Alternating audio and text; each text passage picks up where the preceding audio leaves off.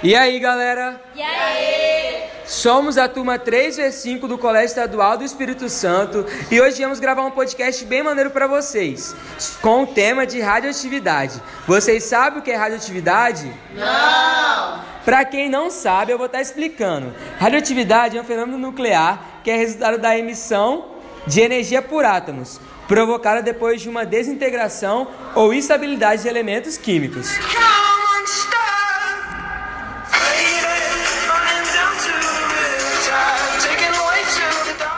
Você sabia que existem as emissões naturais? As emissões naturais são divididas em três: alfa, beta e gama. A alfa são partículas formadas por dois prótons e dois nêutrons. A beta são partículas formadas por um elétron só. A gama é uma radiação eletromagnética semelhante à do raio-x.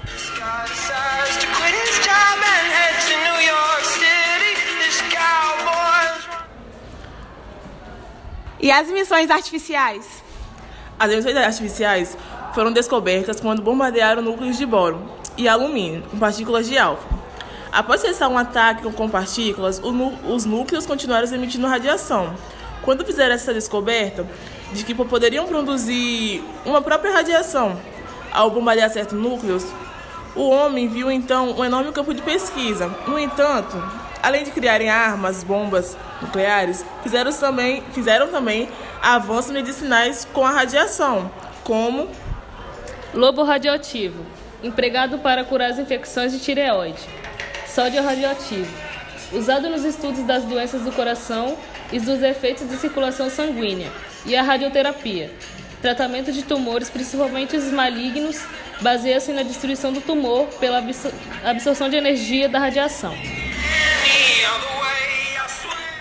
Existe também decaimento radioativo, que é quando ocorre isótopos estáveis têm seus núcleos rompidos em razão da instabilidade atômica. À medida que a radiação é emitida, o átomo se desintegra, o que resulta na sua transformação, pois é o número atômico que determina o elemento químico.